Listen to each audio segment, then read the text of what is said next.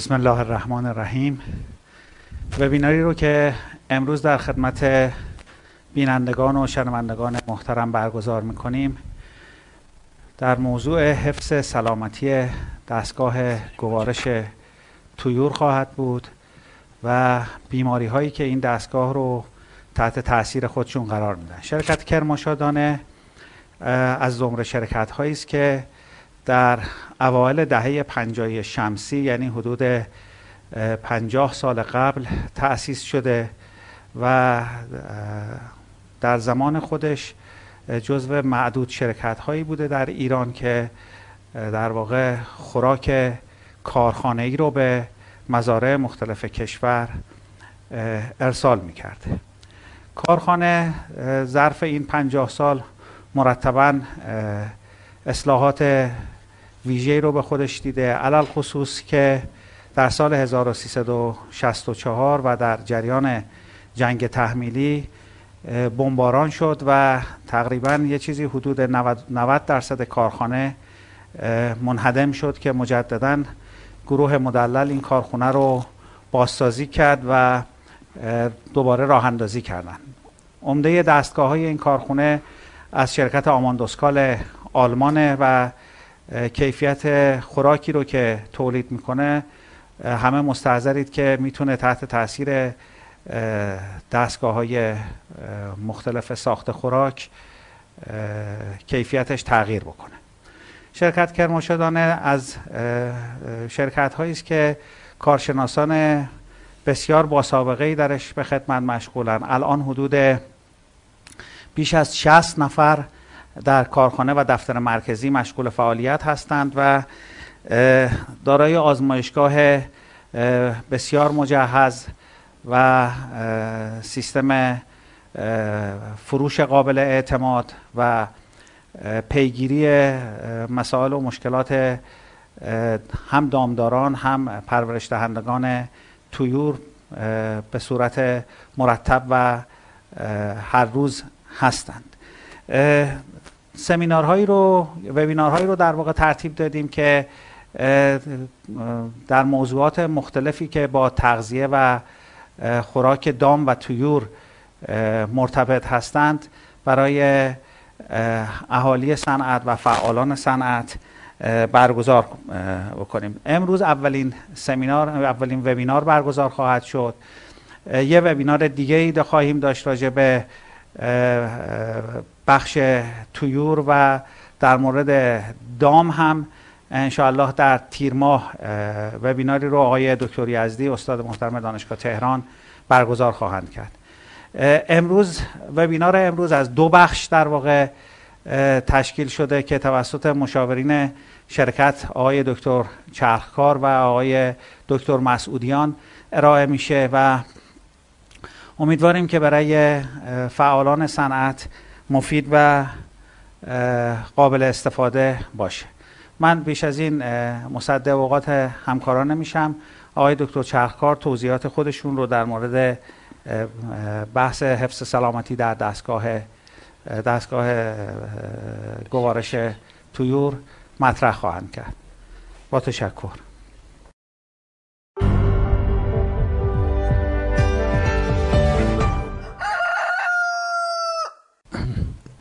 بسم الله الرحمن الرحیم. خدمت همکاران محترم و عالی صنعت سلام عرض می کنم امیدوارم که سلامتی همگی برقرار باشه به مطالب مختصری که برای این وبینار تهیه شده مفید فایده باشه. بحث اصلی ما در رابطه با اهمیت دستگاه گوارش و نقش اون در تولیدات های مختلف دام و به طور ویژه در تویور هست. کم و بیش همه اطلاع داریم که ویژگی دستگاه گوارش در کلیه حیوانات ویژگی عمدهش در ارتباط با حزم و جذب مواد غذایی است و تأمین احتیاجات پرنده یا احتیاجات هر نوع دامی که مورد نظرمون هست که این احتیاجات در ارتباط با رشد و نگهداری و همچنین تولید تقسیم بندی میشه که بایستی برای هر کدوم از این مراحل و مسیری که در طی زندگی دام یا پرنده وجود داره تأمین گردد.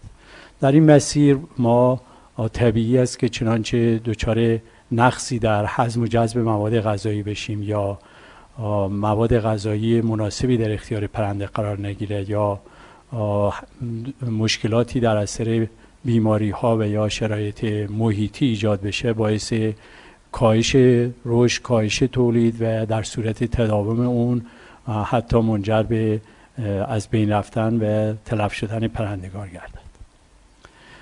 خب در به طور خلاصه دستگاه گوارش پرندگان می‌دونیم که به عنوان نوع تکامل یافته ای که در سیر تکامل دستگاه گوارش انجام می‌گیره شامل قسمت های مختلف هست و در این قسمت های مختلف در هر کدوم از این اندام هایی که وجود داره دارای یک بخشی از بدن را تشکیل میده.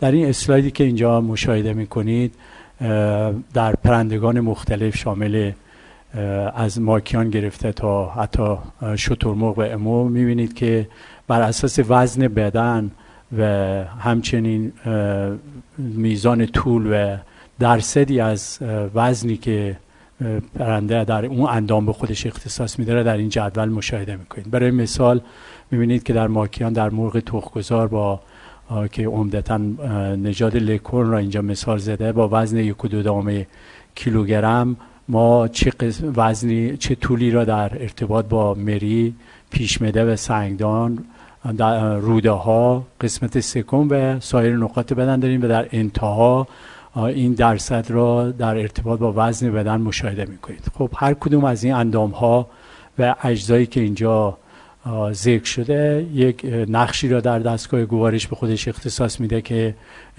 اهمیت اون را در اسلایدهای بعدی به طور خیلی خلاصه با هم مرور می‌کنیم تا بعد که می‌خوایم در رابطه با بیماری ها و عوارض اون صحبت بکنیم بهتر بتونیم صحبت بکنیم. خب اینجا کم و بیش همه که در سند کار می‌کنیم با این وضعیت دستگاه گوارش پرندگان آشنا هستیم. اندام های مختلف ها فقط به صورت شماتیک و فقط برای یادآوری یک دور اینجا مشاهده می‌کنید که از نوک تا کلیاکا به صورت تصویر مشاهده میشه. خب در این بخش های مختلف همینجور که خدمتتون عرض کردم قسمت ابتدایی دستگاه گوارش که با نوک شروع میشه و قسمت زبان و داخل محوطه دهان میزان های چشایی در پرندگان نسبت به سایر حیوانات پایین تره ولی در ارتباط با وجود اندام های حساس به باف و فیزیولوژی مواد غذایی و حالت فیزیکی مواد غذایی اندام های حساس وجود داره که تاثیر می‌ذاره در برداشت پرنده و از طرف دیگه اثرگذاری که این قسمت داره در نوع بافتی که در جیره غذایی داره و رشد پرنده. بعد از اون ما وارد مری میشیم و در انتها در انتهای مری قسمت چیندان که نقش اصلی که چیندان داشته در پرندگان با توجه به اینکه معمولا دفعات غذایی ممکنه مطرح باشه به دسترسی به غذا. ذخیره کردن مواد غذایی و متعاقبا وارد شدن در پیش که به عنوان یکی از اصلی ترین اندام های مربوط به هضم و جذب غذا شروع میشه. در این قسمت ما به حساب پیم معده را شامل دو بخش معده شیمیایی و معده مکانیکی داریم که معده شیمیایی همون پیش است که ترشح انواع مواد اسیدی دستگاه پیش معده را به داره همراه با آنزیم پپسینوژن و در این رابطه ذکر این نکته که میزان ترشح شیره معده در پرندگان در هر ساعت برآوردی که انجام شده چیزی نزدیک به 15 سی سی در ساعت ذکر شده و میزان اسیدی هم که در اون وجود داره مشاهده می‌کنید که تمایز اون با سایر حیوانات به خصوص با پستانداران نشون داده میشه که از نظر وضعیت مواد غذایی به چه صورت است. در ادامه پیشمده مکانیکی را داریم که نقش بسیار مهمی در به حساب حزم مواد غذایی که مراحل اولیه حزمش در پیش میده و در چیندا مراحل اولیه انجام گرفته و در ادامه در نایه به حساب معده شیمیایی در معرض آنزیم و همچنین اسید کلوریدیک قرار می‌گیره. میاد در سنگدان با انقباضاتی که انجام می‌گیره کمک می‌کنه به اون حالت فیزیولوژی که در بدن پرنده است که با برداشت مواد غذایی با نوک و نبودن دندان ها که اینجا کمک می‌کنه به حزم مواد غذایی که به صورت دانه های شبیه دانه های غلات هست خرد شده و در معرض اسیدی مواد آنزیم ها و اسیدهایی که بعدا در حزم و جذب دخالت دارند قرار بگیره و بتونه حزم و جذب بهتری را انجام بده. در ادامه ما روده های باریکا داریم که می‌دونید از سه بخش دودونوم، ژژونوم و ایلوم تشکیل شده.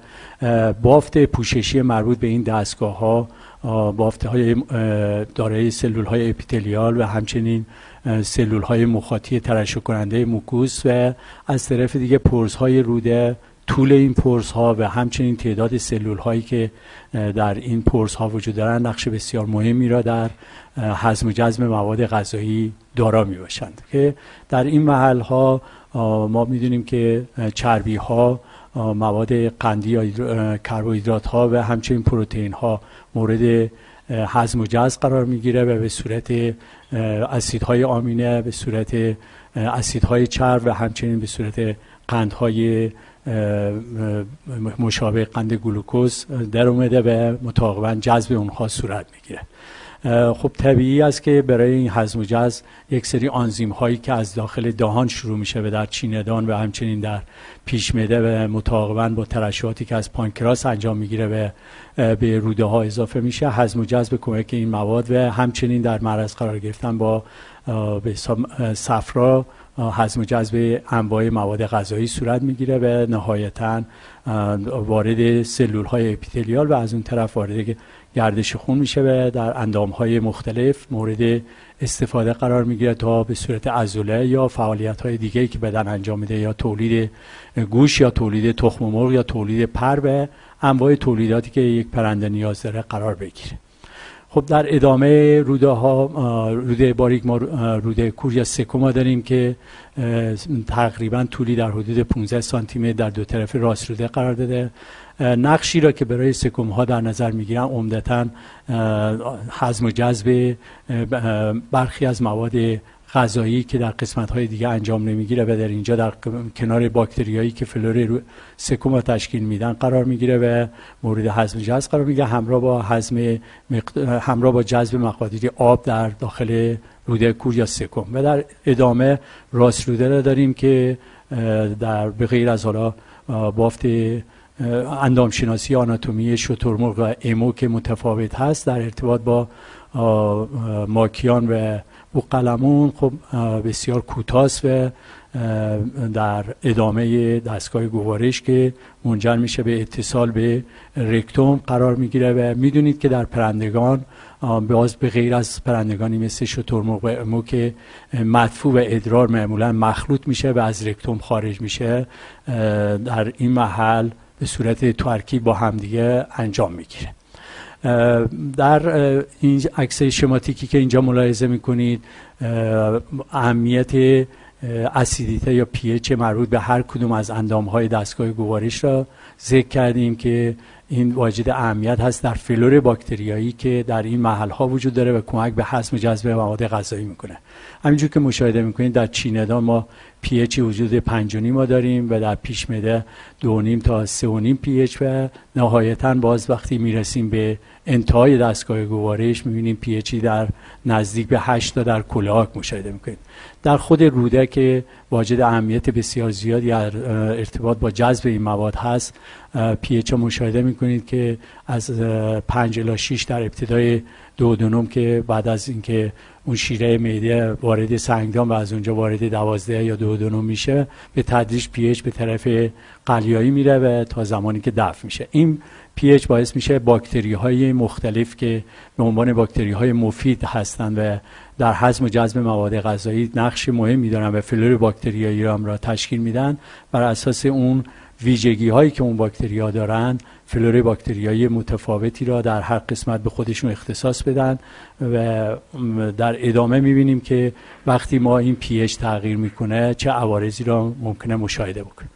در اینجا به صورت باز یک اسلاید در هر کدوم از این اندام ها پی ذکر شده و اون آنزیم هایی که در هر کدوم از این اندام ها حضور دارند و تأثیری که می‌ذارن در مواد غذایی و نهایتا اون ماده حاصل شده یا محصول نهایی که از غذا آماده جذب میشه ذکر شده که برای مثال اگر فرض گیرید اینجا جوجنو ما نگاه بکنیم می‌بینیم که پی اچی بین 5 و 8 تا 6 و 8 برای ذکر شده که آنزیم های شبیه مالتاز و ایزومالتاز در اینجا نقش اصلی داره و در نهایت می‌بینیم که مواد کربن هیدرات های کربن را به گلوکوز تجزیه می‌کنه و مورد جذب قرار میگه باز در همین ژوژنو می‌بینیم که ساکاروز وجود داره لاکتاز وجود داره و پپتیداز و آنزیم های دیگه که در کل جدول اومده و هر کدوم از اینها در کنارش محصولی که ایجاد میشه. می‌بینید که به صورت سوکروز، لاکتوز، پپتیداز و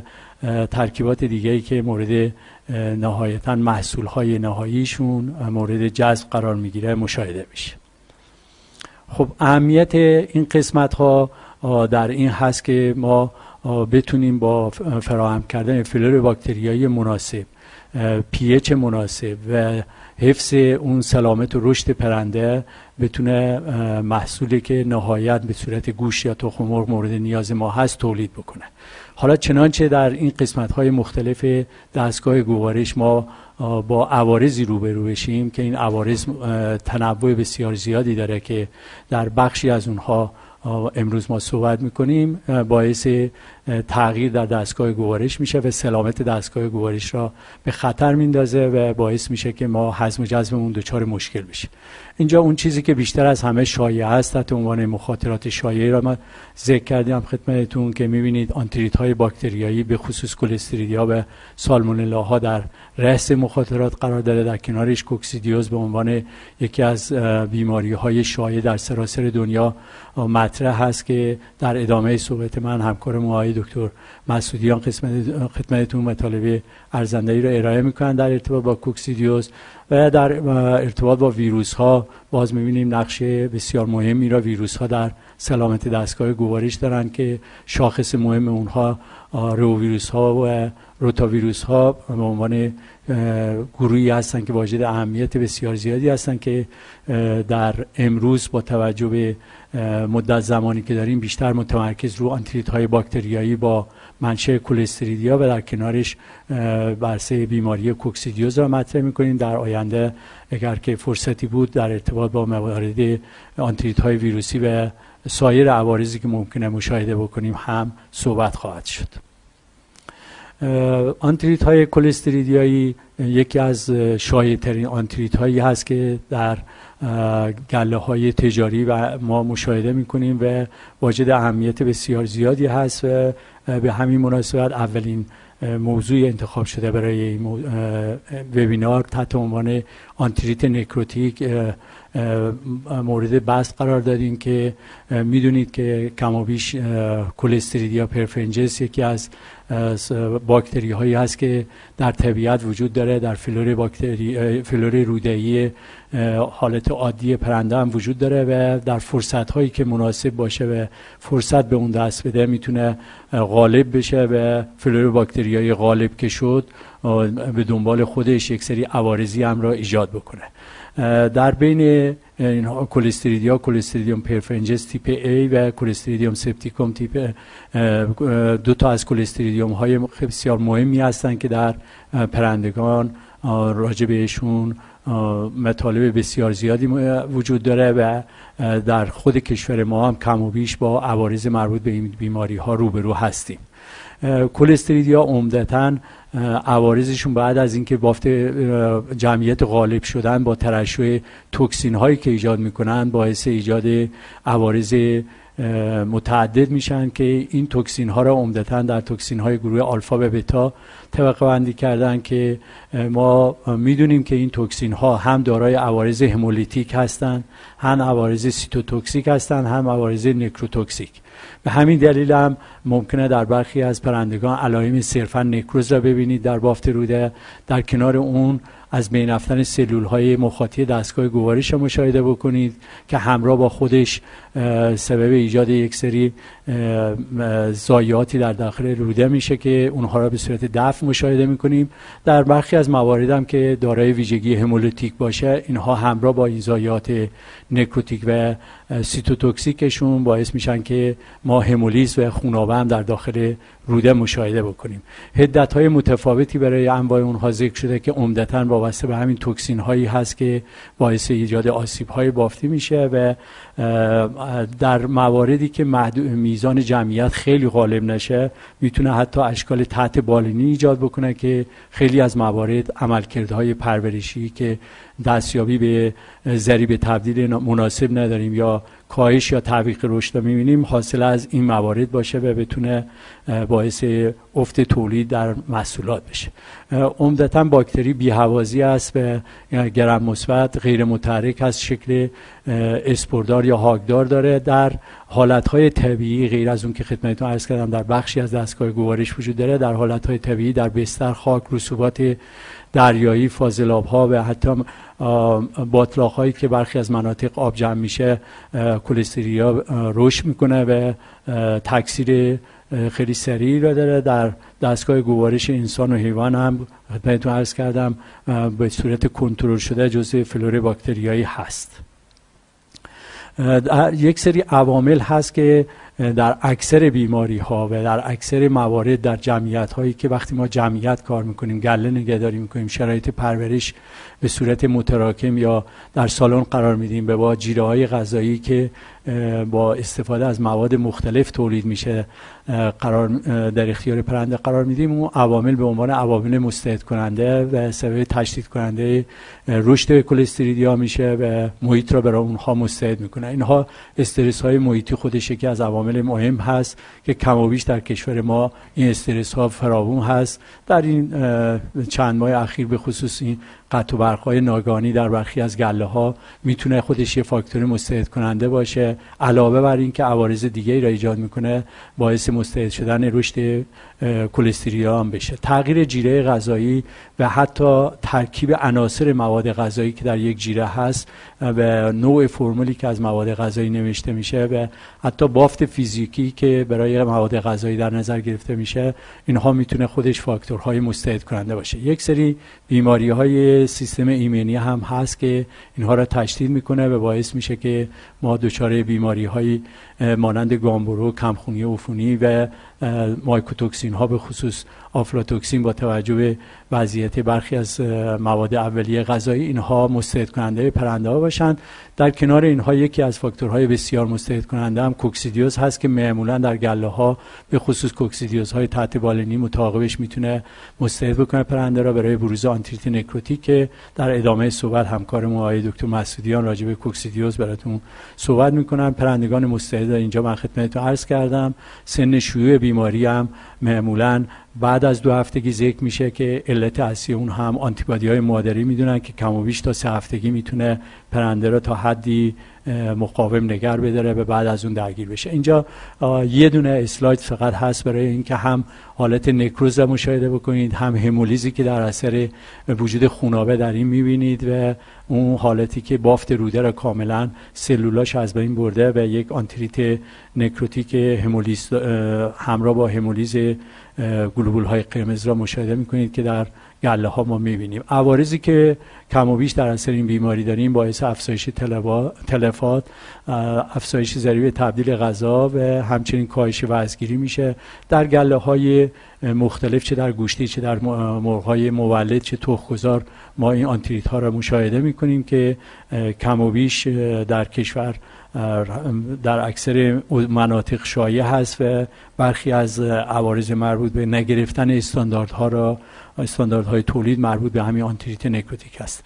برای تشخیص اون مراجعه به تاریخچه بیماری وضعیت نگهداری پرنده یکی از مثالی که فراموش کردم در استرس ها خدمتتون میگم تراکم بیش از حد در محیط و به خصوص در زمان تغذیه پرنده و شرایطی که در زمان تغذیه پرنده می‌تونه به عنوان استرس ایجاد بکنه باعث میشه که ما این عوارض را ببینیم.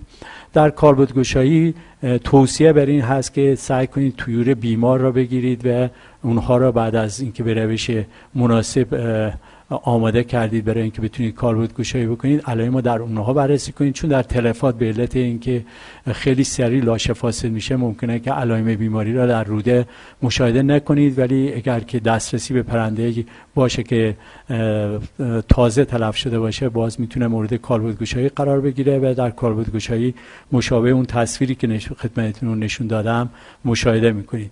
و برای تایید قطعی هم می‌تونه معمولا از کش و جداسازی در محیط بیاوازی استفاده بشه. روش های کنترلش عمدتا بر اساس کنترل شرایط محیطی پرنده هست که این شرایط محیطی را که وقتی میگیم شامل دما، آب، رطوبت، بستر و شرایط حتی نحوه تغذیه مدیریت مربوط به نگهداری پرنده میشه. ولی در کنار اون باید توجه داشته باشیم که ما در بهداشت آب و رسوندن آب مناسب به پرنده که خودش واقعا یه بخش مهمی از تغذیه پرنده می هست و اهمیت بهداشت آب هم بایستی در نظر بگیریم که اول منشه آب آب سالم و مناسب در اختیار پرنده قرار بگیره در ادامه با توجه به اینکه در محیط پرورش مرغداری ها شرایط برای رشد فیلم ها بسیار آماده هست و می‌تونه خیلی سریع در شبکه های آبرسانی این فیلم ها باعث افزایش باکتریا بشه. در این رابطه هم بایستی دقت لازم صورت بگیره. استفاده از مواد اولیه مناسب دان و ضد عفونی کردن با مواد مناسب دان هم واجد اهمیت هست که در ادامه ممکنه راجبش همکارمون بیشتر صحبت بکنن من در همینجا قسمت اول صحبت هم پایان میدم. طبیعی هست که با توجه به اهمیتی که این دستگاه در تولید داره من خیلی فشرده و خیلی سریع مطالبی رو خدمتتون عرض کردم. امیدوارم که قابل بهره برداری باشه و در صورتی که در این مواردی که خدمتتون ارائه کردم سوالی بود پس از پایان فصل بعدی مطالب که توسط همکارمون ارائه میشه آقای دکتر مسعودیان خدمتتون هستم. خیلی ممنون از اینکه حوصله به خرج دادید. Thank you.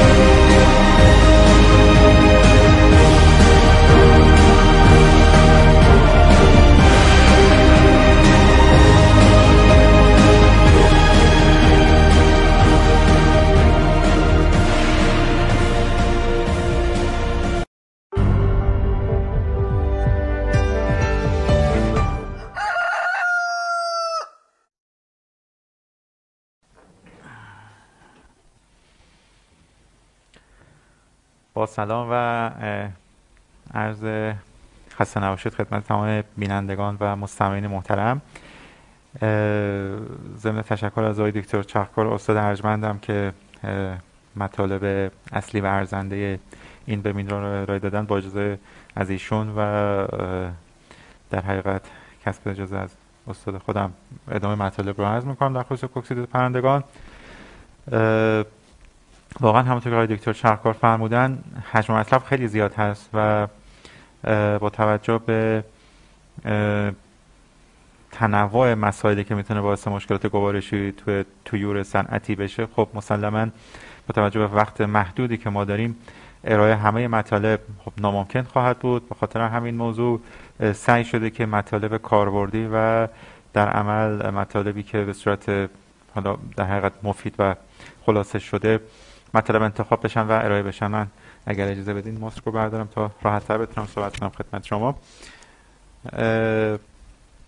بحث دومی که در خصوص در به عنوان شاخص ترین عوامل بروز مشکلات آنتریت توی گله های تویور به خصوص مرغ و بوقلمون اهمیت داره. بیماری کوکسیدیوز پرندگان هست. بیماری کوکسیدیوز پرندگان به جرات می‌تونم بگم مهمترین بیماری یک تکیاخته تویور سنتی به حساب میاد. کوکسیدیوز تو تمام سنین گله ها می‌تونه بروز بکنه. خب مسلما عوارضش و جراحاتش تو پرندگان کم سنتر شدیدتر و با تلفات و خسارات بیشتر همراه خواهد بود. یکی از پرهزینه برترین بیماری های صنعت توی به حساب میاد تو تمام دنیا. به خاطر اینکه تا کنون تحقیقات و سرمایه گذاری بسیاری رو بحث راهکارهای کنترلیش چه تو بحث استفاده از ترکیبات شیمیایی مورد استفاده تو دون و چه تو بحث طراحی و تولید واکسن تو کل دنیا انجام گرفته برای کنترل بیماری. و با توجه به چنین حجم سرمایه که برای کنترل بیماری استفاده شده به جرات پیش گفتش که جزو مهمترین بیماری های سنت تویور به حساب میاد. نه فقط تو بحث دستگاه گوارش به خاطر حجم آسیب اقتصادی که می‌تونه بزنه در دید کلان از مهمترین معضلات صنعت تویور تو کل دنیا به حساب میاد. بیماری کوکسیدیوز درگیری گوارشش به دو صورت خودش رو بروز می‌کنه شکل بالینی و شکل تحت بالینی. دو شکل مطرح بروز این بیماری هستند تو شکل بالینی. ما کاملا علم بالینی رو می‌تونیم ببینیم. تلفات مشهود اسهال جزو شاخصترین علائم درگیری با این تکیاخته هست. این اسهال گاهن می‌تونه به صورت خونی بروز بکنه. خب البته اسهال خونی با توجه به نوع آیمریایی که عامل درگیری هست و با توجه به محل این درگیری دیده میشه الزاما تو تمامی گونه های آیمریا ها شکل اسهال خونی قابل مشاهده نیست. خب خیلی از پرورش دهنده و همکاران من به تب بحث اسهال خونی رو به عنوان یکی از شاخص های اصلی این بیماری به حساب میارن ولی باید در نظر داشت که می‌تونه این بیماری بدون بروز اسهال خونی هم علائم و در حقیقت تبعاتش دیده بشه.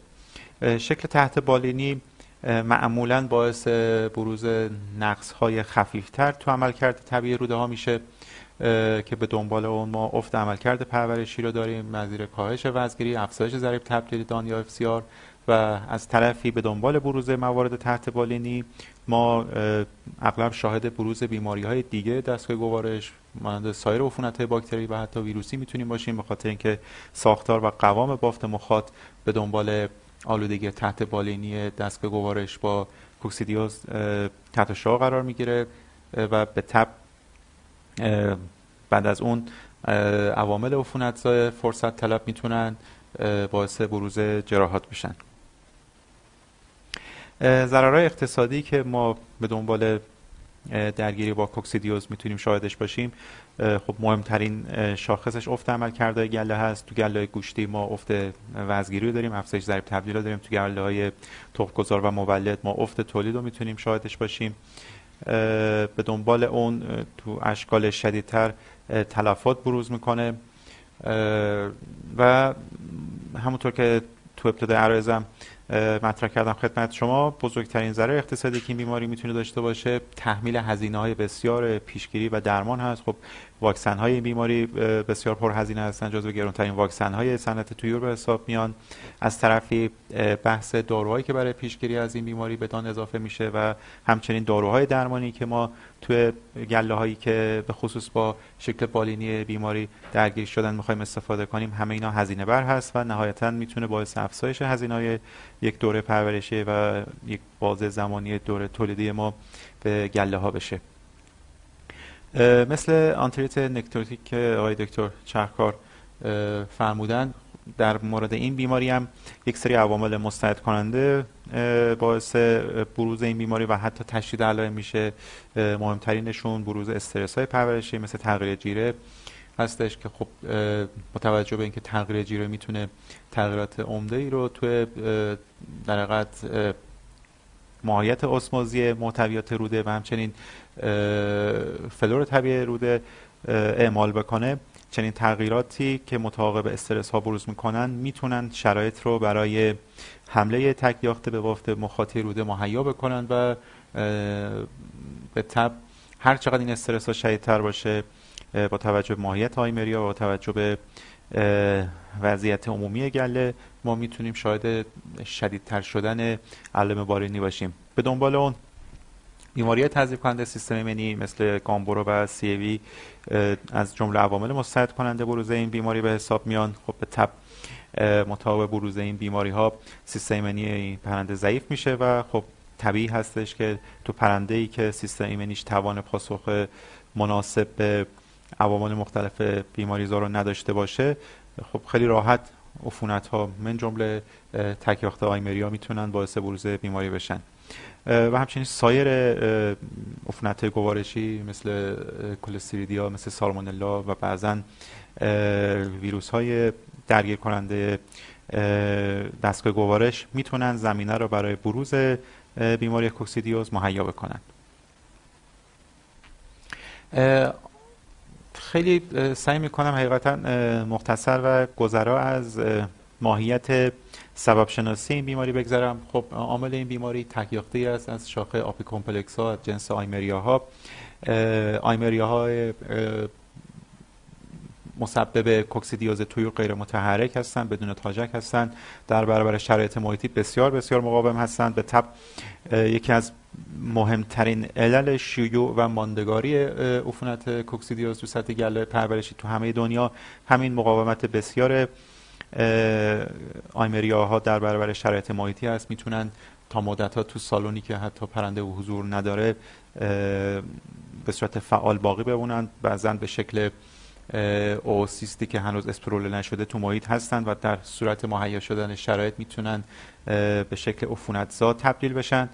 آیمریا ها در برابر به جهت می‌تونم بگم اغلب ضد عفونی کننده های رایجی که ما تو صنعت استفاده می‌کنیم آیمریا ها مقاوم هستند و ضد عفونی کننده های اندکی هستند که می‌تونن باعث از بین رفتن آیمریا ها بشن خب به خاطر همین موضوع تو اغلب برنامه های شسوش و آماده سازی سالن ها متاسفانه در انتهای این برنامه های ضد عفونی ما شاهد پاورجا بودن قدرت عفونتزایی آمریا هستیم که با شروع دوره جدید تو گله هایی که معمولا سابقه بروز درگیری توشون وجود داره این بیماری مجددا مشاهده خواهد شد به خاطر اینکه مطمئنا برنامه های شایع نمی‌تونن به درستی سبب از بین رفتن آیمریا و قطع چرخه انتقال به دوره های بد بشن. شدت عفونتزایی بیماری کوکسیدیوز به سه تا عامل کلیدی وابسته است. اول از همه گونه آیمریا. همونطور که در ادامه اسلاید ها مشاهده خواهید کرد گونه هایی از آیمریا هستند که شدت بیماریزایی بسیار بیشتری نسبت به سایر گونه ها دارند تعداد او سیستم از جمله عوامل مهم شدت عفونتزایی یا شدت بیماری به حساب میاد. هر چقدر خب مسلما تعداد اوسیستی که وارد بدن پرنده میشه بیشتر باشه. باعث بروز شدیدتر بیماری میشه. و مورد سوم وضعیت ایمنی پرنده هست که خب هر چقدر قوی تر باشه ما شاهد عوارض و شدت کمتر بیماری هستیم و در مقابل هر چقدر وضعیت سیستم ایمنی پرنده ضعیفتر باشه و یا به خاطر بیماریایی که عرض کردم مثل گامبورو سی ما سیستم ایمنی خوبی نداشته باشیم تو سطح گلمون مسلما شاهد شدیدتر شدن حدت بیماری خواهیم بود. شرط اصلی عفونتزایی آیمریا ها اسپلوراسیون اوسیستا هستش که تو محیط حضور دارن. این اوسیستا تحت شرایط خاصی که تو محیط مهیا بشه براشون شروع به اسپلوراسیون می‌کنن و بعد از اون هستش که در صورت بلعش توسط پرنده می‌تونن باعث بروز بیماری بشن. کوکسیدیوز بر اساس مورفولوژی هاشون طبق بندی میشن. میزبان اختصاصی دارن اوسیست ها یعنی آیمریایی که مغ رو درگیر می‌کنه توی بوقلمون باعث بروز بیماری نمیشه. به عنوان مثال آیمریایی که بوقلمون رو درگیر می‌کنه توی مرغ باعث بروز بیماری نمیشه و همچنین در مورد سایر گونه هم به همین صورت هست. به تب واکسنی هم که برای کنترل کوکسیدیوز تو گونه های مختلف ساخته میشم همین حالت در موردش صرف می‌کنه. یعنی واکسنی که برای کنترل کوکسیدیوز توی مرغ طراحی میشه صرفا توی مرغ می‌تونه پاسخگوی ایجاد حفاظت مناسب در برابر کوکسیدیوز باشه و به تب واکسنی که برای بوقلمون طراحی شده مسلما توی این پرنده می‌تونه مفید باشه. خب به تب متاسفانه دیده شده که تو بعضی از مناطق از واکسن کوکسیدیوز مرغ توی گله بوقلمون استفاده می‌شد که خب هم بسیار هزینه بر هست این کار و هم که مسلما با توجه به میزبان اختصاصی داشتن این آیمریا ها این واکسن پاسخگوی ایجاد حفاظت تو گونه های دیگر نخواهد بود. ایمنیتی هم که ایجاد میشه باز اختصاصی هست. یعنی به عنوان مثال ایمنیتی که علیه آیمریا تنلا ایجاد میشه صرفا می‌تونه جلوی بروز بیماری با این آیمریا رو بگیره. آیمریا های دیگه به عنوان مثال آیمریا نکاتریکس آیمریا ماکسیما اینا هر کدوم ایمنیت مخصوص به خودشون رو می‌تونن ایجاد بکنن. بنابراین در زمان انتخاب واکسن هم باید به این نکته توجه داشت که فرزن اگر واکسنی وجود داره که تو اون چهار گونه آیمریا استفاده شدن این واکسن صرفا می‌تونه علیه همون چهارگونه ایجاد حفاظت بکنه و از ایجاد حفاظت علیه سایر گونه ها مسلما ناتوان خواهد بود. نوع و جراحات اختصاصی که هر کدوم از این آیمریا استفاده می‌کنن تو طبقه نقش داره. هر کدوم از این آیمریا معمولا تو قسمت خاصی از دست به گوارش می‌تونن بروز بروز جراحت بشن. نوع جراحاتی هم که ایجاد می‌کنن معمولا متفاوته. بعضی از این آیمریا ها صرفا می‌تونن باعث بروز یک آسیب مخاطی بشن و بعضیشون می‌تونن به علت عمق نفوذی که بعضا تو مراحل تکثیرشون پیدا می‌کنن به بافت مخاطی و یا زیر مخاطی و حتی بافت های عمقی تر می‌تونن باعث ایجاد جراحاتی مثل خونریزی و جراحات شدیدتر بشن که به تب در این خصوص هم آیمریا بسیار اختصاصی عمل می‌کنن. مدت زمان دوره پیشگمون هم باز تو آیمری های مختلف متفاوته. در حقیقت دوره ای که زمانی که انگل وارد بدن میشه تا شروع فعالیت انگل در بدن این بهش همین دوره پیشگمون اطلاق میشه که این دوره که عملا به نوعی می‌تونه بیانگر مدت زمان سیکل انگل در چرخه زندگی انگل باشه تو آیمری های مختلف معمولا متفاوت هست. شما تو این تصویر یک اوسیست اسپروله رو مشاهده می کنید که عملا بخش های مختلفی داره این اوسیست اسپروله یک ساختار زیستی کاملا پیشرفته داره یک اوسیست اسپروله کوکسیدیوز که خب تعداد و در حقیقت آرایش این اسپروزایت داخل اوسیست اسپروله تو گونه های مختلف می‌تونه متنوع باشه و یکی از راهکارهای تشخیص نوع آیمریا شکل ظاهری همین اوسیست اسپروله می‌تونه باشه. شما تو این اسلاید یک چرخه تیپی که یک چرخه در حقیقت کامل آیمریا رو می‌تونید ببینید که تو این تصویر آیمریا تنلا هست. حدودا سیکل این تک یاخته حدودا هفت روز زمان می‌بره. از زمانی که اوسیست اسپروله وارد بدن میشه شما ملاحظه می‌کنید که طی دو مرحله اصلی چرخه در تکثیر غیر جنسی و تکثیر جنسی بعد از بل بعد از بل یک اوسیست اسپروله این چرخه شروع میشه که بعد از اینکه اوسیست اسپروله باز شد تک می‌تونه به بافت مخاطی حمله بکنه.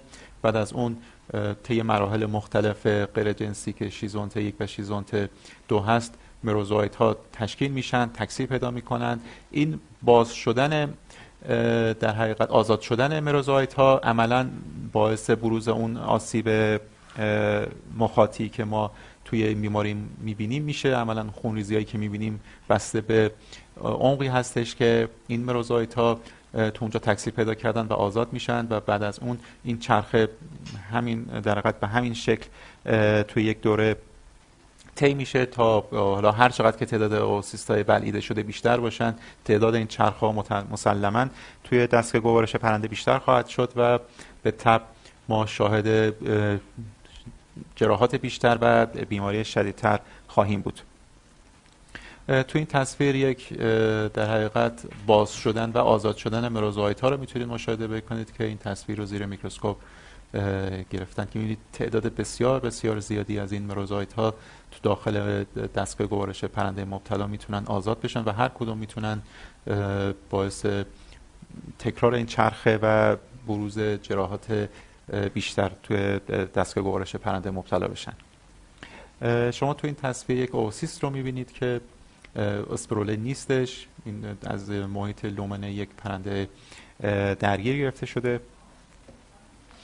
همونطور که از کردم این بیماری تو تمام نقاط جهان شایع است. تقریبا تمام مزارع پرورشی با این بیماری درگیر هستند. راه اصلی انتقالش به صورت مکانیکی از طریق حشرات پرندگان وحشی گرد و غبار تجهیزات آب آلوده و پرسنل می‌تونن از طریق آلوده شدن کف کفششون به بستر آلوده این تکیاخته رو به سالن ها منتقل بکنن. بنابراین خیلی راحت با توجه به تنوع راه انتقالی که این بیماری داره مطمئنا ما شاهد حضور این تکیاخته تو سالن پرورشی خواهیم بود و این کار ما رو برای کنترل سخت می‌کنه به خاطر اینکه با اطمینان از حضور تکیاخته ما باید شرایطی رو مهیا بکنیم تا مانع از بروز شکل بالینی و تحت بالینی این عفونت توی گله ها بشیم. از طرفی هم همونطور که عرض کردم با توجه به اینکه کوکسیدیا عامل کوکسیدیا در حقیقت آیمری ها تو محیط شرایط محیطی بسیار مقاوم هستند عملا این تکیاخته توی خاک در بستر حضور می‌تونه پیدا بکنه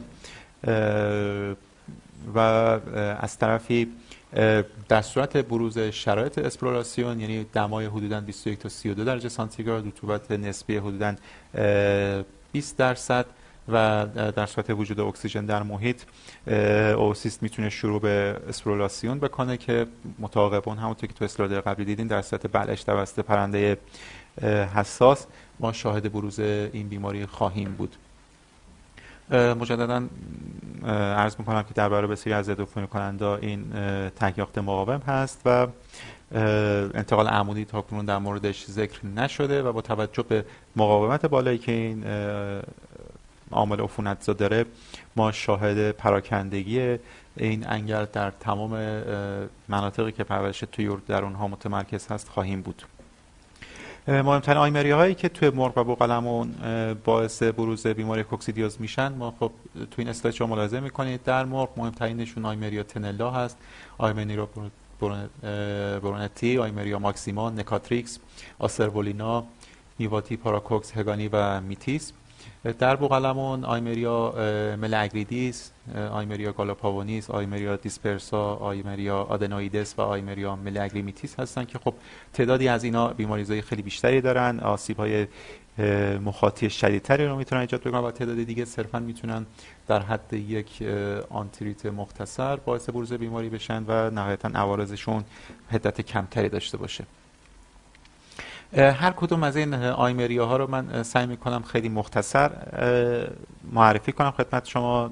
یکی از آیمریا هایی که تو گلای توی شایع از آیمریا سرولینا هست.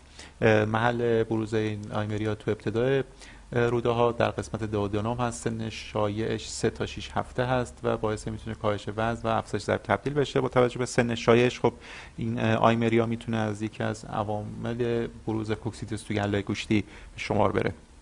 محل جراحات با آیمری آسربولینو رو تو این تصویر ملاحظه می‌کنید که با رنگ قرمز مشخص شده. جراحات ناشی از آیمری آسربولینو رو می‌تونید تو این تصویر ملاحظه بکنید.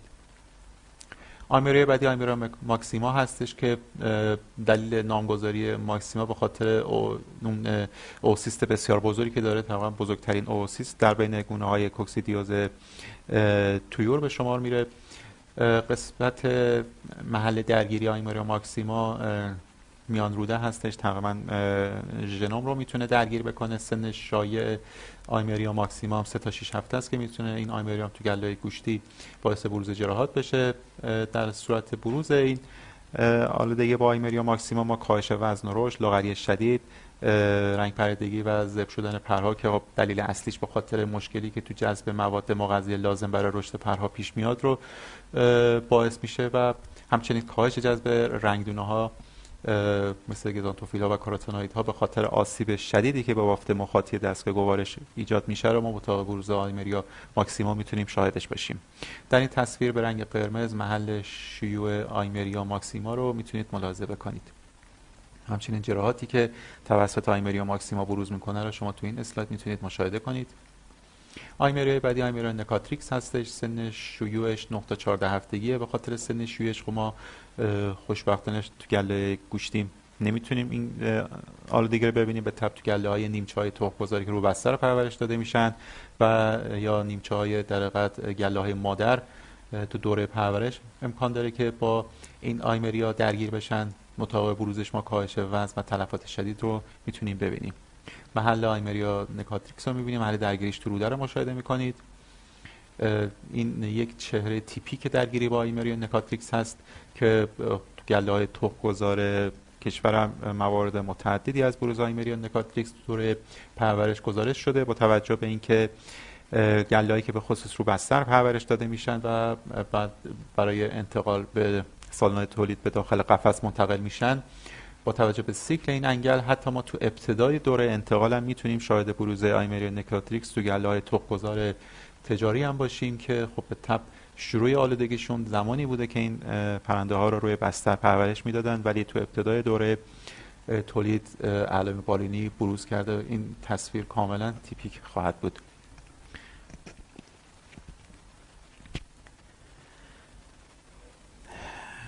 آیمریا بعدی آیمریا برونتی هست که سن شیوعش 12 تا 16 هفته است که خب به تب باز با توجه به سن شیوعش ما معمولا تو گلای تخمگذار و گلای مادر می‌تونیم این آیمری رو, رو در حقیقت شیوعش رو ببینیم. محل جراحات آیمریا برونتی رو مشاهده می‌کنید که تو انتهای روده باریک و تو ابتدای راست روده می‌تونه باعث بروز جراحات بشه. تصویری که مشاهده می‌کنید از آسیبی هستش که آیمریا برونتی می‌تونه به بافت درگیر بزنه. آیمریا تنلاب میشه گفتش که بیماری ترین گونه آیمریا توی مرغ به حساب میاد سن شیوعش 3 تا 6 هفتگی هستش که گلای گوشتی یکی از اصلی ترین عوامل بروز کوکسیدیوز به حساب میاد. اون بحث اسهال خونی که ما تو گله گوشتیم تو بین همکاران و پرورش دهندگان خیلی معروف هست. اغلب به علت درگیری با آیمریا تنلا بروز می‌کنه که محل جراحاتش کاملا مشخص هست. داخل سکم جراحاتش رو می‌بینیم. محل بروز آیمریا تنلا رو مشاهده می‌کنید که می‌تونه به صورت کاملا واضح و مشخص سکوم پرنده رو درگیر بکنه. توی این تصویر هم شما می‌تونید سکوم های مبتلا رو ببینید که به جرات می‌تونم بگم. اغلب پرورش دهندگان مرغ گوشتی شاید تو سالیان سالی که دارن کار می‌کنن مطمئنا چهره بالینی این بیماری رو باهاش روبرو شدن و تو کالبد باهاش برخورد داشتن. تو این اسلاید به صورت خلاصه شما می‌تونید جراحات مختلف و مکانهای مختلفی که آیمریا های مرغ باعثش میشن رو ملاحظه بکنید که با توجه که تو اسلاید قبلی من توضیح دادم از این اسلاید با اجازهتون گذر می‌کنم. تو این اسلاید شما شدت جراحات آیمری های مختلف مرغ رو می‌تونید ملاحظه بکنید که همونطور که ملاحظه می‌کنید بیشترین بیماری زایی رو در مرغ آیمریا تنلا آیمریا نکاتریکس و بعضا آیمریا برونتی داره و ما بقیه آیمریا ها معمولا دارای شدت بیماریزایی کمتر تا متوسط هستند. مهمترین عوامل بروز کوکسیدیوس توی بوقلمون را من خیلی گذرا ازش میگذرم. مهمترینشون آیمریا آدنوئیدس گالوپاونیس ملاگریمیتیس ملاگریدیس و دیسپرسا هستند که تو بین اینها آیمریا آدنوئیدس بیماریزا ترین گونه آیمریا توی بوقلمون به حساب میاد که مثل تنلا سکم رو درگیر می‌کنه. و کاملا جراحات مشابه آیمریا تنلا توی مرغ رو ما می‌تونیم در خصوص آیمریا آدنوئیدس توی بوقلمون شاهد باشیم. تو بحث تشخیص کوکسیدیوز کالبدگشایی پرندگان حالا هم طلب شده و هم پرندگان زنده ای که داره علائم هستن می‌تونه کاملا ما را به بروز این درگیری مشکوک بکنه. جراحات کوکسیدیوز معمولا دوام طولانی دارن. تا سه تا 6 هفته بعد از علائم بالینی ما می‌تونیم جراحات تو سطح گله ببینیم. بنابراین تشخیصش تو مراحل مختلف نسبتا ساده هست. ارزیابی که محل جراحات می‌تونه به تشخیص قطعی ما کمک بکنه. همچنین ارزیابی میکروسکوپیک چه از محل جراحات و چه از محل در حقیقت ارزیابی مدفوع یا بستر می‌تونه ما رو به شناسایی و تشخیص قطعی این بیماری راهنمایی بکنه. تو بحث کنترل پیشگیری بیماری کوکسیدیوز خب راهکارهای مختلفی وجود داره. واکسیناسیون یکی از راهکارهای اصلی ولی پرهزینه به حساب میاد. مدیریت بستر از این جهت که بستر خیس ایجاد نشه بستر حالت کیکی ایجاد نشه می‌تونه بسیار کمک بکنه به کنترل کوکسیدیوز. بستر هر چقدر خشکتر باشه امکان در حقیقت پیش اومدن اسپرولاسیون هوسیست کاهش پیدا می‌کنه و به تب باعث کاهش شدت و تکثیر آیمری ها تو محیط پرورشی ما میشن. در کنارش استفاده از داروهای پیشگیری کننده که خب تحت عنوان کلیه کوکسیدیو استاتام مطرح هستند. در داخل دون از مهمترین راهکارهای کنترل کوکسیدیوس تو گله به خصوص گله گوشتی و گله های پولت تخمگذار به حساب میرن. کوکسیدیوس های مختلفی ما داریم. ترکیبات سنتزی یونوفورا هستن که خب انواعش رو مسلما می‌شناسید. مثل از یونوفوراها مثل سالینومایسین از ترکیبات سنتزی مثل دیکلازوریل کلوپیدول عرضم به حضور شما که روبنیدین ترکیباتی هستن که به صورت گسترده تو صنعت طیور سالیان سال هستش که از اونها برای کنترل کوکسیدیوز استفاده میشه. ترکیبات درمانی هم داروهای مختلفی که بعضیشون متعلق به خانواده سولفونامیدا هستند بعضیشون ترکیباتی مثل تولترازوریل یا آمپرولیوم از جمله داروهایی هستند که برای درمان بیماری کوکسیدیوز استفاده میشن. در خصوص کنترل شیمیایی یا داروی کوکسیدیوز برای استفاده در دان برنامه مختلف پیشنهاد میشه. برنامه های مداوم هستش که در طی یک دوره پرورش فقط از یک دوره استفاده میشه. برنامه شاتل یا دوال هستش که توی یک دوره پرورش از دو تا چند ترکیب مختلف در از چند خانواده مختلف داروی کوکسیدیوستات میشه داخل دون استفاده کرد و برنامه چرخشی هستش که تو دوره های مختلف پرورش پیشنهاد می‌کنه که از داروهای مختلف استفاده بشه. در کنارش برنامه های عفونت چکه‌ای هستش که خب هدف برای این اساس هستش که تو دوزهای مختلف دارو عملا زمانی رو بتونه به دستگاه گوارش گله بده که عفونت های محیط بتونن در کنار مصرف دارو ایمنی ایجاد بکنن. عفونت های کنترل شده توی در دستگاه گوارش ایجاد بشه که در کنار حضور دارو بتونه باعث عملا به نوعی ایجاد ایمنیت همزمان با مصرف دارو بشه که خب برنامه های می‌تونه تا حدودی موثر باشه ولی بسیار پر ریسک هست برای اینکه امکان داره کنترل این عفونت های طبیعی از دست بره و ما شاهد بروز یک بیماری بالینی بشیم. در نهایت من سعی می کنم عملی ترین و کاربردی ترین راهکارهایی را که برای حفظ سلامت دستگاه گوارش پرندگان استفاده میشه را با در توجه به کمبود وقتی که داریم به اختصار به صورت تیتوار من در موردش صحبت بکنم خدمت شما. اولین راهکار برمیگرده مدیریت بستر. خب هر چقدر بستر رطوبت کمتری داشته باشه بستر خیس یا کیکی ایجاد نشه شرایط مناسب برای رشد عوامل باکتریایی و تکیاختگی توی بستر ایجاد نشه و در عمل ما بتونیم بستر رو از لحاظ کیفیت مدیریت بکنیم شاید این خواهیم بود که مشکلات روده کاهش پیدا می‌کنه. به عنوان مثال ما تو پرندگانی که توی دوره پرورش و تو دوره تولیدشون توی قفس نگه داشته میشن با توجه به اینکه تماس با بستر ندارن تو اون پرندگان ما به صورت کاملا معنیداری می‌تونیم که شاهد کاهش یا عدم بروز مشکلات دستگاه گوارش باشیم. بعد از اون بحث مدیریت تغذیه هست. خب استفاده از دان پلت به علت پروسه حرارتی که دیده میشه میشه گفت تا حدود زیادی. خاطر ما رو می‌تونه مطمئن بکنه از این جهت که بسیاری از عوامل از طریق دان وارد دستگاه گوارش نمیشن. چه بحث عوامل باکتری عوامل ویروسی و حتی ای با توجه به حرارتی که دون پلت می‌بینه می‌تونن وارد دستگاه گوارش نشن چون قبلش از بین میرن و به تب نوعی ما از دان پلت وقتی استفاده می کنیم عملا داریم از دونی استفاده می کنیم که به علت پروسه حرارتی تا حد زیادی به نوعی ضد عفونی شده این دان. از طرفی بالانس کامل جیره می‌تونه باعث تقویت کامل سیستم ایمنی باعث تقویت کامل قوام دستگاه گوارش بشه که از این طریق ما از بروز عوامل مستعد کننده ای که می‌تونن زمین ساز شیوع عفونت های دستگاه گوارش بشن کاهش خواهیم داد. بعد از اون استفاده از افزودنی موثر در دان آب تو حین دوره می‌تونن کمک بسیار قابل توجهی به کاهش بروز بیماری های دستگاه گوارش بشن که من در ادامه تعدادی از مهمترین اونا رو معرفی می‌کنم خدمت شما. مدیریت بهداشتی گله به خصوص بحث ضد عفونی مناسب بین دوره و ضد عفونی مداوم آب مصرفی از جمله عواملی هستند که کمک می‌کنند به کنترل سلامت دستگاه گوارش و نهایتا باعث کاهش معنی داره. مشکلات دستگاه گوارش میشن.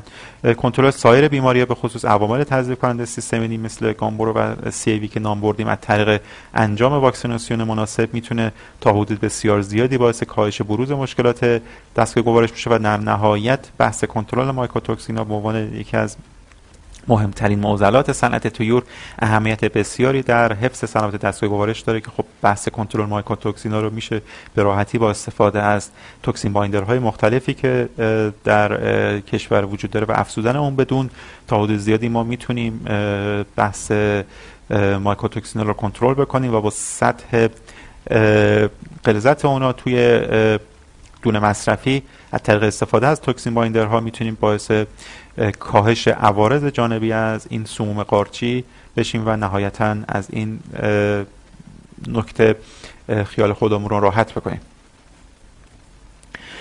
افزودنیایی که برای کنترل سلامت دستگاه گوارش استفاده میشه حتما باش آشنا هستید. من صرفا به عنوان یادآوری من سعی می‌کنم تیتروار ازش بگذرم خب پروبیوتیکا و پربیوتیکا از جمله اولین additive های موثر برای کنترل سلامت دستگاه گوارش.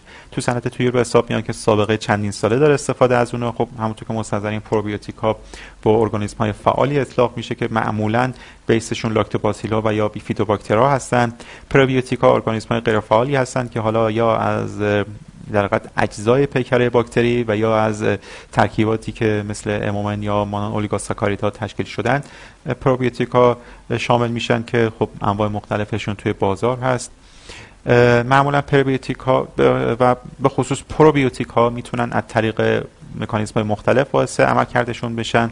به عنوان مثال شاخصترین مکانیزم ها بحث competitive exclusion هستش که از طریق حذف رقابتی با باکتری مضر در بحث اتصال به اپیتالیوم مخاط روده می‌تونن باعث ممانعت از کلونیزه شدن باکتری مضر در مخاط دستگاه گوارش بشن که از این طریق می‌تونن باعث جلوگیری از رشد جمعیت باکتری مضر دستگاه گوارش بشن و سلامت دستگاه گوارش رو حفظ بکنن. پروبیوتیک ها می‌تونن با استفاده از ترکیبات ضد باکتریایی مثل باکتریوسین ها و یا اسید دیپیکولینیک باعث از بین رفتن باکتری مضر تو محیط دستگاه گوارش بشن. از طرفی می‌تونن با باکتری مضر رقابت غذایی ایجاد بکنن و باعث محدود شدن تکثیر و رشد باکتری مضر دستگاه گوارش بشن. پروبیوتیکا و به خصوص پربیوتیکا می‌تونن باعث تحریک پاسخهای ایمنی عمومی تو محیط دستگاه گوارش بشن و از این طریق با پاسخ ایمنی های غیر اختصاصی تو محیط دستگاه گوارش باعث جلوگیری از رشد و تزاید باکتری مضر تو محیط دستگاه گوارش بشن. از طرفی پروبیوتیکا و پروبیوتیکا می‌تونن باعث افزایش فعالیت آنزیم دستگاه گوارش و به دنبال اون هضم و جذب سریع مواد غذایی داخل دستگاه گوارش بشن که این می‌تونه فرصت استفاده باکتری مضر از مواد غذایی وجود در موجود تو دستگاه گوارش رو به حداقل برسونه و باعث محدود شدن تکثیر این عوامل بیماریزا بشه و نهایتا معمولا پروبیوتیکا و پروبیوتیکا با خاطر ماهیت عالی که دارن خودشون منبع غذایی مفیدی به حساب میان که هم می‌تونن ترکیبات میکرو و ماکرو مینرال حالا با خودشون داشته باشن که از این طریق هم می‌تونه به تغذیه پرنده کمک بکنه.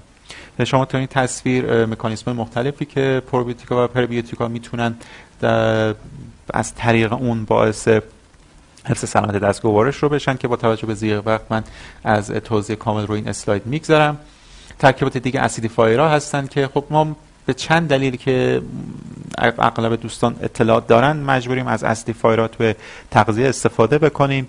خب به خاطر پروتئین بالایی که به خصوص تو جیرهای گله گوشتی وجود دارن ما معمولا باید از منابع گیاهی استفاده بکنیم و استفاده از پروتئین ها با منابع گیاهی می‌تونه باعث افزایش پی اچ جیره بشه.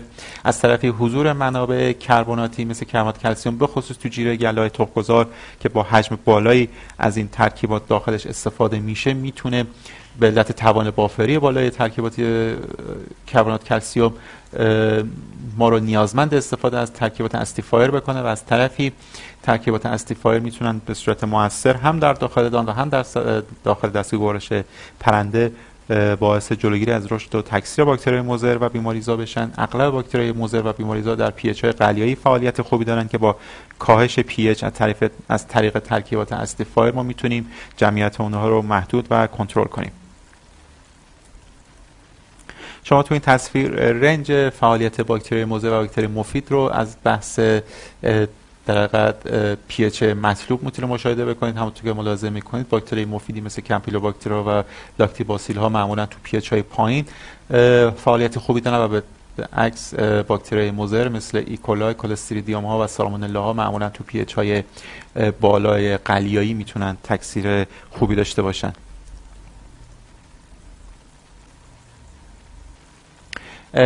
از طرفی تو ده روز اول دوره پرورش نیاز به acidifier ا بیشتر میشه. یکی به علت اینکه توان اسیدی ترشحات پیش معده همونطور که دکتر چرخکار توضیح داده بودن معمولا تو ابتدا دوره پرورش خب دستگاه جوجه خیلی ضعیفتر هست به تبع در اون زمان ما معمولا از جیره با پروتئین بالا استفاده می کنیم به این دو دلیل نیاز داره جوجه که حتما تو ابتدای دوره پرورش از ترکیبات acidifier چه داخل آب و چه داخل دان استفاده بشه کمک بکنه به این فعالیت هضمی. ولی در انتهای دو در در ادامه دوره پرورش با توجه به اثرات کنترلی که acidifier رو جمعیت میکروب های مضر در داخل دستگاه گوارش دارن استفاده از اونها می‌تونه بسیار کمک بکنه به حفظ سلامت دستگاه گوارش. معمولا اسیدهای آلی به عنوان acidifier ازشون استفاده میشه که موثر ترینشون اسید استیک اسید پروپیونیک اسید بوتریک اسید فرمیک از البته اسید بوتریک بیشتر به عنوان ترکیبی که می‌تونه به عنوان یک عامل مغذی و تحریک کننده رشد مخاط دستگاه گوارش مطرح باشه و از طرفی می‌تونه مستقیما به نوعی از بروز ژن های بیماریزا تو سالمونلا ها جلوگیری بکنه از این طریق می‌تونه باعث کنترل بروز عفونت های مضر دستگاه گوارش بشه. ولی سایر ترکیبات اسیدهای آلی مثل اسید فرمیک پروپیونیک و استیک از طریق کاهش پی اچ و اثرات مستقیمی که روی باکتری مضر دارن می‌تونن باعث جلوگیری از تکثیر باکتری مضر و نهایتا حفظ سلامت دستگاه گوارش بشن.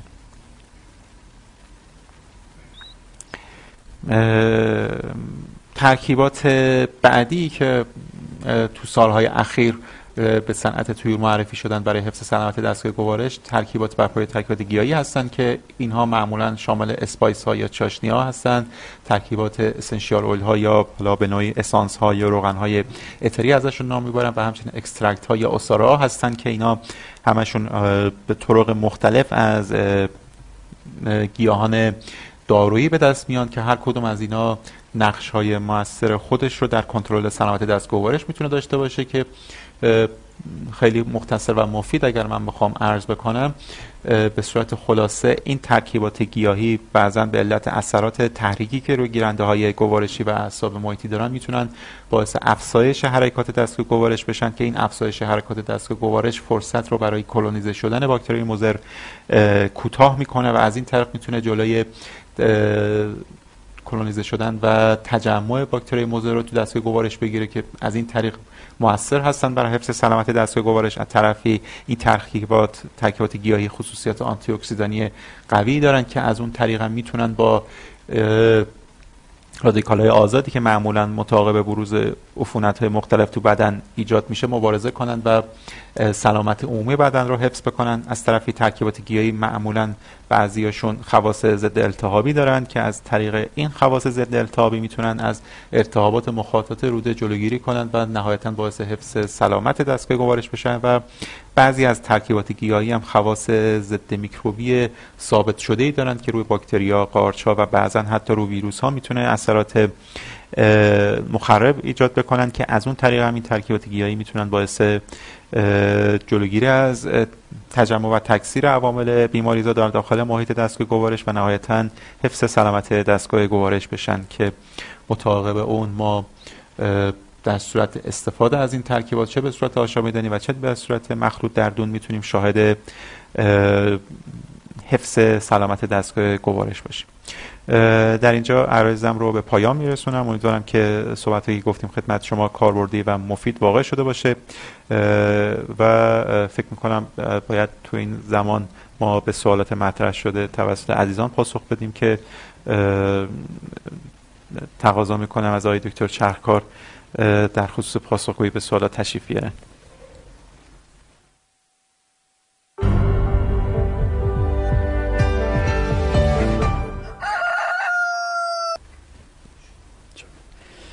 خب خدمتتون عرض خسته نباشید دارم سوالا خب طبیعیه بر اساس مبحث مطرح شده در دو بخش در دو بخش کنترل کوکسیدیوز و کنترل آنتریت نکروتیک بیشتر سوال شده. با توجه به اینکه یه فرصت استراحت کوتاهی به آقای دکتر بدیم من اولین سوالی را که در ارتباط با آنتریت نکروتیک مطرح شده مطرح می‌کنم و بعد در ادامه وارد بحث دیگه میشیم. سوال کردن که آیا استفاده از اسیدیفایرها به پروبیوتیک ها در کنترل آنتریت می‌تونه استفاده بشه یا نه؟ همینجوری که آقای دکتر مسعودیان در کنترل سلامت دستگاه گوارش توضیح دادن کم و بیش در جریان قرار گرفتید که استفاده از این ترکیبات می‌تونه مفید باشه ولی یه بحث اصلی و پایه‌ای وجود داره که ما بایستی مواد غذایی سالم مناسب با فرمول مناسب و شکل مناسب در اختیار پرنده قرار بدیم و کمتر به فکر استفاده از محصولات متعدد برای ایجاد که سبب ایجاد زایه میشه در دستگاه گوارش و بعد بخوایم با استفاده از اونها کنترل کنیم باشیم. یعنی به طور عام می‌خوام خدمتتون بگم کاهش استرس ها فراهم کردن شرایط مدیریت مناسب. بهداشت مواد غذایی اولویت اول هست. بعد استفاده از این ترکیبات مختلف در جیره غذایی به عنوان کمک برای اون سلامت توصیه میشه. ولی اینکه ما بخوایم در دستگاه گوارش زایات ایجاد بشه و متعاقبا با استفاده از این ترکیبات جلوی اون زایات رو بگیریم موفقیت کامل حاصل نمیشه. سوال کردن که اگر در گله فرم ویسیروتروپیک یا گوارشی بیماری نیوکاسل بروز بکنه آیا می‌تونیم در درمان بیماری از دارو استفاده کنیم یا نه؟ همجور که من اختصارا ابتدای صحبت خدمت درست کردم عوامل متعددی در سلامت دستگاه گوارش نقش دارند. ما امروز راجع به دو تا عامل آنتریت نکروتیک و کوکسیدیوز صحبت کردیم. طبیعی است که ویروس ها به عوامل باکتریایی و تغذیه متعدد دیگه هم هستند که بایستی راجبش صحبت بشه. ولی در بحث خود بیماری نیوکاسل فرم گوارشیش استفاده از دارو برای کنترل بیماری بیماری نیوکاسل مطرح نیست و برنامه واکسیناسیون و پیشگیری مناسب در گله ها بایستی به اجرا گذاشته بشه و همونجور که می‌دونید ما در بیماری نیوکاسل با توجه به وضعیتی که در کشور از نظر ویروس نیوکاسل داریم و انتشار آن در مناطق مختلف کشور و بروز اون به اشکال مختلف بایستی یک برنامه واکسیناسیون مناسب همراه با تغذیه مناسب در گله داشته باشیم تا ایمنی لازم جهت جلوگیری از بروز خسارت های ناشی از ابتلا را بتونیم در نیوکاسل موفق باشیم. علت های مختلف اسهال پرندگان رو گفتن ذکر کنید و درمان رو توضیح بدید که با توجه به اینکه طیف وسیع از عوامل درش نقش داره و از باکتری ها ویروس ها و همچنین فاکتورهای تغذیه نقش داره. در یک جمله نمی‌تونیم بگیم که درمان به چه صورت انجام بگیره. بسته به اینکه عامل بیماری عامل تک یاخته باشه در ارتباط با های حاصل از بیماری کوکسیدیوس که آقای دکتر مسعودیان توضیحات جامعه را خدمتتون دادم و یا در ارتباط با عوامل باکتریایی و یا ویروسی خب بسته به اون فاکتوری که موثره هم در درما هم در پیشگیری بایستی بسته به اون تصمیم گیری بشه.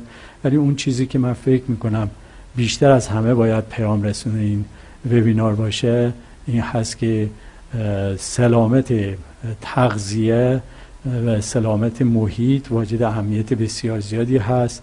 در کنار اون باز مجددا ذکر می‌کنم سلامت آب به عنوان یک فاکتور تغذیه‌ای کمتر بهش توجه میشه در واحدهای ما که واقعا بایستی بهش توجه زیادی بشه که کمک بکنه به این دستیابی به شرایط سلامت دستگاه گوارش. باز در همین رابطه سوال یکی از همکارانمون هست که در رابطه آب چه پیشنهادی هست و چه کار باید انجام شه. خب معمولا پیشنهاد بر این هست که در واحدهای تولیدی هر شش ماه یک بار آزمایش به حساب میکروبی از آب انجام بگیره و سالی یک بار آزمایش شیمیایی که هم بر اساس وضعیت آنالیز شیمیایی راجع به کیفیت آب تصمیم گیری بشه هم بر اساس وضعیت باکتریایی برای بهداشت اون تصمیم گیری بشه. اون چیزی که در کنار این واجد اهمیت هست سیستم های آبخوری در داخل واحد هاست.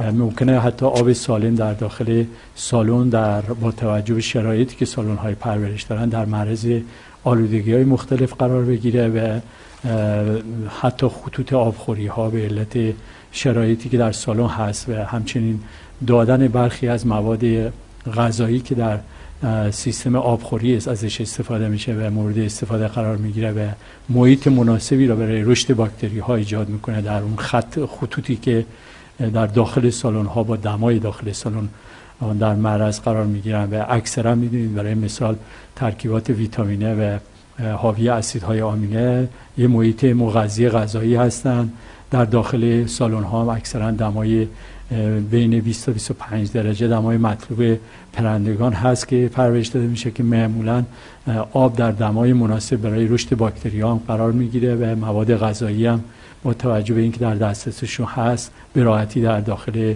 خطوط آبخوری ما شاهد رشد عوامل باکتریایی و در بین اونها خب باکتری های بیماریزا هم هستیم. بنابراین استفاده کردن از روش هایی که سبب کاهش بایوفیلم ها در خطوط آبخوری بشه و میزان بار میکروبی را در آبخوری ها کاهش بده توصیه میشه که در کنار این کار حتی استفاده کردن از سیستم تخلیه مرتب آب داخل آبخوری ها به منظور جلوگیری از رشد باکتری ها هم بایستی مد نظر قرار بگیره. من یکی دو تا سوال مربوط به کوکسیدیوزم را مطرح بکنم. باز برمیگردم یکی دو تا دیگه سوال هست در رابطه با بسای آنتریت و باکتری ها که خدمتتون عرض خواهم کرد. یکی از سوالات در ارتباط با کوکسیدیوز این است که واکسیناسیون کوکسیدیوز کارایی مناسبی را نداره. لطفا برنامه کوکسیدیوز در گله های مادر بر اساس استفاده از کوکسید ها و افزودن قطع تدریجی آن در مراحل مختلف سنی و پیک تولید را اشاره بکنید که از آقای دکتر مسیدی ها می‌خوام در این رابطه توضیح بدن. اگر که نکته بعدی بود من باز در خدمتتون هستم. صدا اگر شما خودتون اینو بفرمایید. نه نه تمام ببینید در ارتباط با آیمریا ها و کوکسیدی ها یه بحث مهمی که وجود داره اینه که ما در شرایطی که گله را در معرض ابتلا قرار بدیم ممکنه در طی پرورش چندین بار درگیر انواع آیمریا ها بشه. یه نکته هم که در آیمریا وجود داره نبودن ایمنی متقاطع بین آیمریا های مختلف. یعنی مثلا آیمریا تنلا اگر در یک گله بروز پیدا بکنه علیه آیمریا نکاتریکس ایمنی ندارید. با توجه به اینکه سن گله های مولد و گله های تخمگذار خب سن طولانیه و می‌تونه در معرض انواع آیمریا از آسربریلینا گرفته تا نکاتریکس و برونتی قرار بگیره صرفا بر اساس برنامه کنترلی دارویی در این گله ها کار کردن توصیه نمیشه چون اکثر داروهای ضد کوکسیدیوز در دوره تولید دارای محدودیت های مصرف هست. و برای همین دلیل چه در ارتباط با گله هایی که تخم های نطفه را تولید می‌کنن چه در رابطه با گله هایی که تخم های خوراکی را تولید می‌کنن به علت اینکه از یک طرف محدودیت برای مصرف باقی مونده دارویی در تخم مرغ برای مصرف انسانی و از طرف دیگر هم همینجور که خدمت عرض کردم برخی از این داروها عوارض سو در ارتباط با فرتیلیتی و جوجه درآوری و غیره هستند. توصیه اول بر اینه که در این گله ها برنامه واکسیناسیون اجرا بشه. نکته ای که اینجا وجود داره که در سوال همکارمون هست اینه که ممکنه در اثر استفاده از واکسن ایمنی مناسبی حاصل نشه در گله. خب برنامه واکسیناسیون در اجرای برنامه واکسیناسیون به همون اندازه کیفیت خود واکسن نقش داره. یعنی اگر ما برنامه مناسب واکسیناسیون در یک گله اجرا نکنیم و یک دوز مناسب واکسن هر پرنده دریافت نکنه ایمنی مناسب یک نواختی رو نخواهیم داشت و همینجور که سوال کردید ممکنه که کارایی واکسن مطلوب نباشه.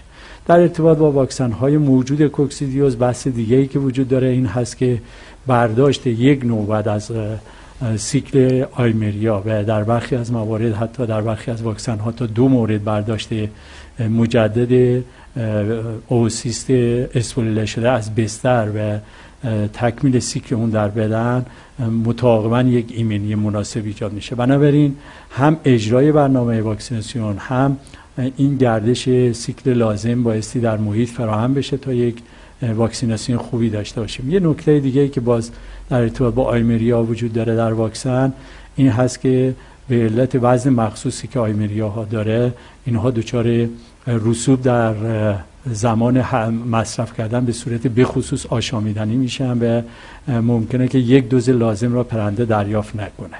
بنابراین دقت در نوع مصرف رسیدن یک دوز کامل واکسن به پرنده و شرایط محیطی مناسب برای اینکه ایمنی کامل ایجاد بشه. اگر در نظر بگیرید و واکسیناسیون خوبی را انجام بدید بیش از 90 درصد در ارتباط با کنترل کوکسیدیوز موفق می‌گیرید ولی خارج از این برنامه اگر که برای اکثر واکسن ها هم این وصف وجود داره که یه برنامه واکسیناسیون مطلوب و ایجاد ایمنی مناسب و یک نواخت در گله ها بایستی صورت بگیره تا ما به اهداف خودمون برسیم.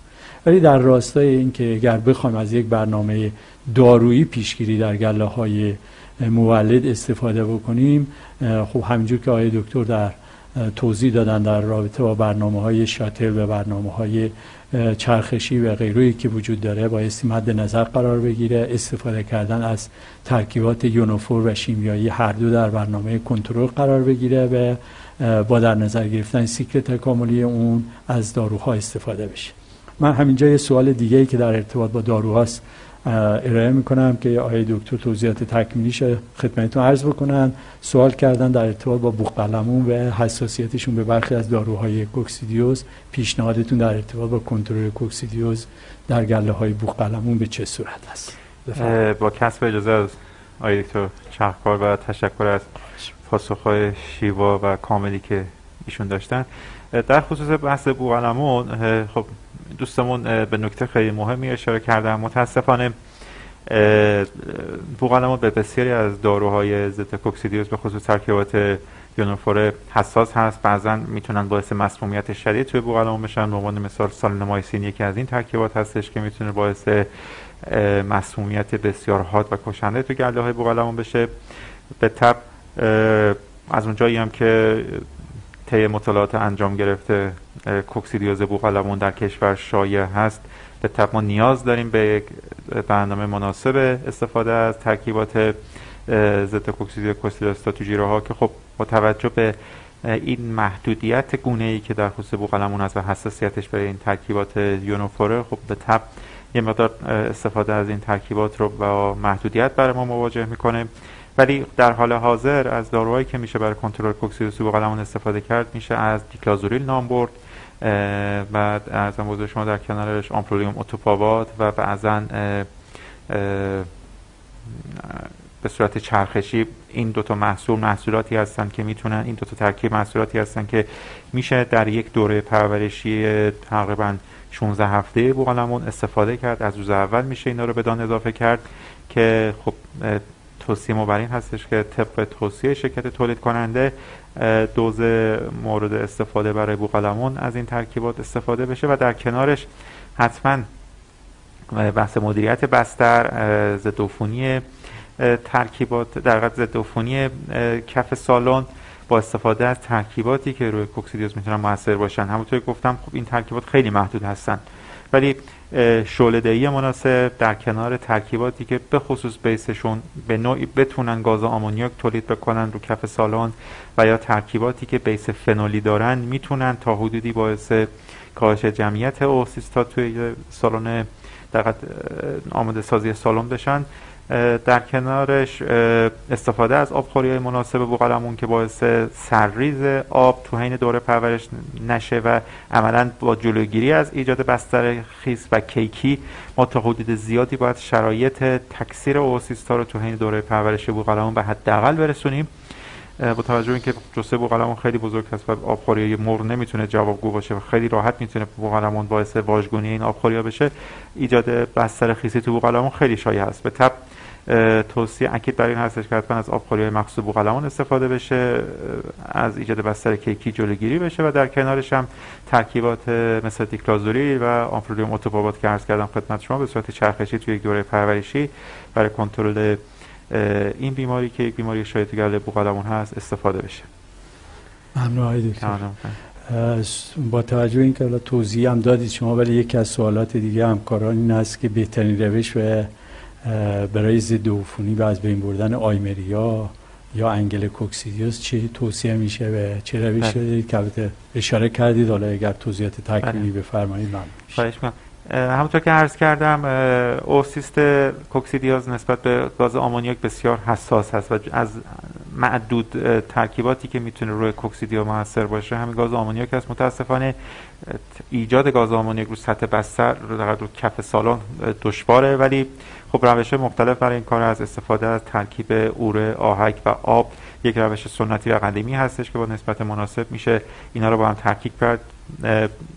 در گذشته ترکیبات تجاری هم بودن که با در مکانیزم اثرشون همین تولید گاز آمونیاک بود که با استفاده از سورفاکتانتی که داشتن می‌تونستن این گاز رو رو سطح نگه دارن. و از این طریق می‌تونستن تو برنامه های آماده سازی بین دوره جمعیت کوکسیدیا رو به حداقل برسونن که متاسفانه الان تو کشور موجود نیست و در کنارش همونطور که عرض کردم ضد کننده فنول تا حدود زیادی می‌تونن روی موثر باشن و نهایتا هم ساده ترین و شاید دم دستترین راه حل بحث شعله افکنی باشه که خب با توجه به اینکه امکان آسیب به مساله کف سالان به این روش وجود داره خب استفاده از اون می‌تونه با مخاطرات مربوط خودش همراه باشه. ولی به نوعی باید این کار رو مدیریت کرد و با تلفیق این روش ها برای آماده سازی سالن و کنترل اوسیست تو سالن عملا برنامه رو پیش برد. ممنون چند تا سوال در رابطه با کلستریدیوم بوتیلینیوم اومده به اشکال مختلف که حالا یا ماده غذایی درگیر کلستریدیوم بوتولینیوم باشه و تحت عنوان کنترل بوتولیسم سوال شده که پاسخ اونم هم به صورت جمع آوری شده از مجموعه این سوالات اینجوری خدمت عرض کنم که عمدتا عامل مربوط به ایجاد بوتولیسم در پرندگان فساد لاشه تلف شده در اثر کلستریدیوم بوتولینیوم هست که سم بوتولیسم رو ترشح می‌کنه و متعاقبا حالا پرنده در اثر خوردن اصطلاحی که ما به کار می‌بریم گندخاری از لاشه یا لاشه های فاسد شده یا مواردی که حالا در حتی مثالی که در ارتباط با برخی از مناطق کشور مطرح شد در سالهای گذشته و در سالهای جاری در ارتباط با بوتیلیس عمدتا ناشی از فساد لاشه و آزاد شدن به حساب توکسین مربوط در لاشه است. در کنار اون چیزی که ممکنه در مواد غذایی این حالت رو تشکیل کنه استفاده کردن از پودر گوشت هایی هست که از لاشه تویور تهیه بشه و می‌دونید که اکثر توکسین ها نسبت به حرارت مقاوم هستن و می‌تونن اینها باقی مونده باشه در غذا به سبب این مسئله بشن. بنابراین به طور کلی بهترین روش برای کنترل بوتولیسم باز توجه کردن به مواد اولیه و مواد غذایی هست که مصرف میشه. آقای دکتر مسعودیان سوال همکارا دو سه تا سوال با توسط افراد مختلف مطرح شده در ارتباط با acidifier و پروبیوتیک ها تو مبحثی که ارائه کردید یه عنوانی بود که پروبیوتیک ها و پری‌بیوتیک ها منبع مواد مغذی هم می‌تونن برای طیور باشن.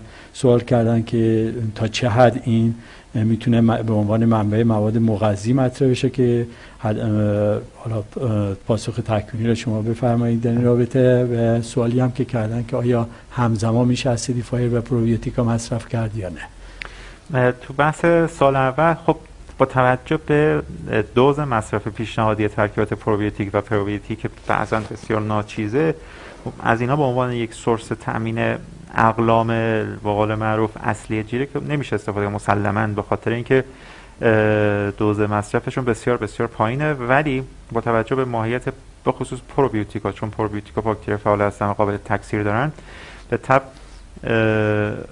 اینا در حد بسیار ناچیز می‌تونن با توجه به اینکه خب ارگانیسم های زنده هستن داخل بدنشون اسیدهای آمینه در پروتئین ها و همچنین بعضا مواد micromineral وجود داره. به عنوان مثال اکثر این ترکیبات می‌تونن بعضا غنی از micromineral ی مثل سلنیوم باشن. از اون منظر می‌تونن تو بدن تامین کننده این ترکیبات باشن ولی نه به عنوان تامین کننده اصلی این مواد غذایی تو بدن. می‌تونه به عنوان تکمیل کننده مواد ریز مغذی به خصوص سلنیوم بعضا مطرح باشن. و یا به عنوان مثال اسید آمینه مثل متیونین که خب البته حجم اصلی شما از دون تامین می‌کنیم ولی به صورت بسیار بسیار ناچیز می‌تونن خب در کنار موادی که تو دون استفاده شده تکمیل کننده باشن. تو بحث استفاده از پروبیوتیکا و acidifier ا همونطور که عرض کردم باکتریایی که توی پروبیوتیکا استفاده میشن اغلب باکتری های لاکتوباسیل ها و بیفیدوباکتری ها هستن که این باکتری ها خوشبختانه تو پی اچ اسیدی فعالیت بهتری دارن بالطبع استفاده همزمان از پروبیوتیکا و acidifier ا مسلما می‌تونه با وجود اثرات سینرژیستی که بین این دو additive وجود داره باعث تقویت اثرشون تو حفظ سلامتی دستگاه گوارش بشه و بسیاری از شرکت هایی که هر کدوم از این دو محصول رو ارائه میدن توصیه می‌کنن که حتما اگر اینا با هم به صورت توامان استفاده بشن میشه نتیجه بهتری ازشون گرفت. سوال کردن که در ارتباط با استفاده از سالینومایسین برای بوقلمون نظر چیست؟ قطعا سالینومایسین باعث بروز مسمومیت تو بوقلمون و تلفات سنگین تو گله ها میشه. بعضا مواردی از همکاران شنیده شده که در با وجود مصرف سالینومایسین عوارض مسمومیت توش مشاهده نشده که متاسفانه باید عرض کنم این موارد برمیگرده به پتانسیل ضعیف سالینومایسین که احیانا حالا شرکتی که تولید می‌کرده متاسفانه دوز واقعی این دارو رو داخل اون additive حالا شاید به نوعی گفت خوشبختانه لحاظ نکرده. چون اگر واقعا با دوز واقعی سالینومایسین تو گله بوقلمون این ترکیب استفاده بشه مسلما می‌تونه باعث بروز مسمومیت شدید و تلفات سنگین بشه و بنابراین اکیدا توصیه میشه که از سالینومایسین تو بوقلمون استفاده نشه. چند تا سوال شده در رابطه با کیفیت آب از نظر میکروبی و شیمیایی.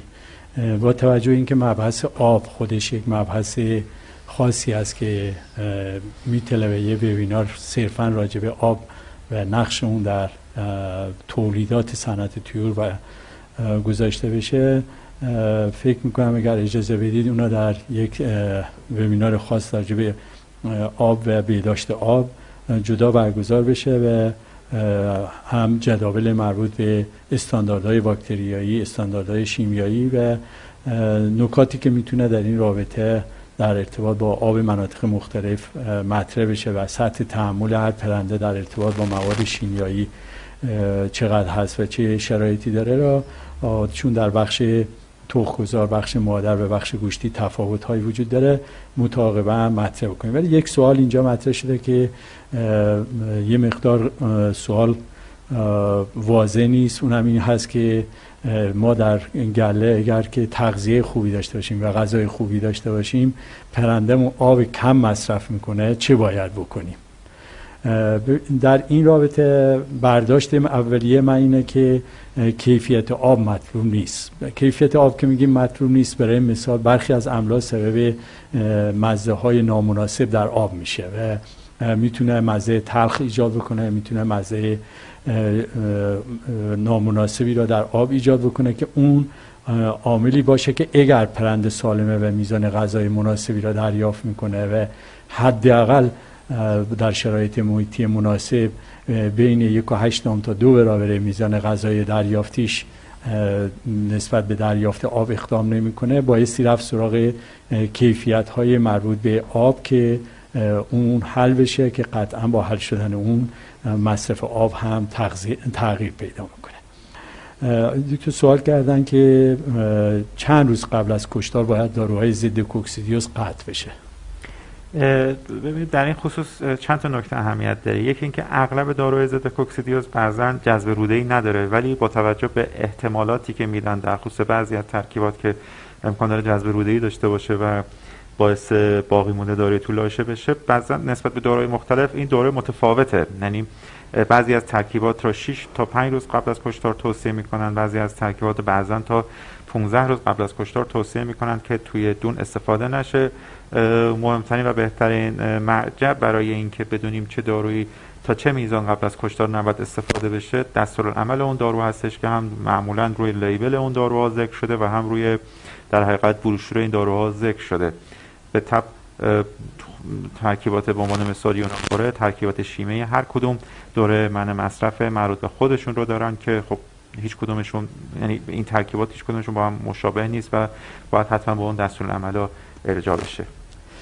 سوالی یکی از همکارا فرستادن تحت این عنوان که به عنوان خدمات بعد از فروش کار می‌کنن.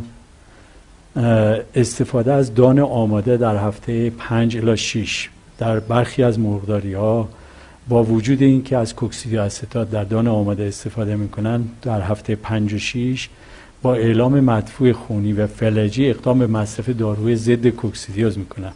آیا این کار صحیح هست یا نه و علت بروز این عوامل ناشی از چیست؟ مسلما وقتی ما علائم کوکسیدیوز تو گله می‌بینیم این برمیگرده به اینکه اون راهکار درمانی ما اون دارویی که تو دون استفاده می‌شده چه از لحاظ کیفیت تولید و چه از لحاظ نوع اون دارو رو جمعیت اوسیستای اون سالن موثر نبوده. به تب حالا بعضا از اون جایی که اکثر در کلا آیمریا می‌تونه خیلی سریع نسبت به بعضی از ترکیبات مقاومت توش ایجاد بشه به تب همون برنامه های روتیشن یا برنامه های شاتلی که توصیه می‌کنن عملا به خاطر جلوگیری از این ایجاد مقاومت هاست و به تب اگر نوع داروهای ضد کوکسیدیوز یا کوکسیدوستات توی یک دوره به خوبی انتخاب نشه مدت از لحاظ بازه زمانیشون از لحاظ دوز مصرفشون به خوبی رعایت نشه خب ما می‌تونیم شاهد بروز گله در شاهد بروز کوکسیدیوس تو گله علیرغم استفاده از کوکسیدیوستات باشیم که خب باید تو این گله ها بررسی بشه که آیا اون برنامه چرخشی تو این گله ها اجرا شده و اگر اجرا شده آیا صحیح اجرا شده یا خیر. و از طرفی هم همونطور که عرض کردم راهکار استفاده از کوکسید استات صرفا یک راه راهکار کنترلی هستش. تو سالانی که بستر به خوبی مدیریت نشه شرایط مستعد کننده رشد و تکثیر آیمریا کاملا مهیا باشه بستر خیس باشه. تو مناطقی که با خصوص رطوبت بالا و دمای بالا حکم فرما هستش. ما اغلب تو مناطق شاهد بروز گسترده تر کوکسیدیوز هستیم. به تب تو این مناطق باید حتما در کنار استفاده از کوکسید استات تو انتهای هر داره به خوبی اون بحث شستشو و حالا شعله دهی و یا استفاده از ترکیباتی که می‌تونن گاز ایجاد بکنن اجرا بشه تا بتونیم جلوی بحث بروز کوکسیدیوز رو بگیریم.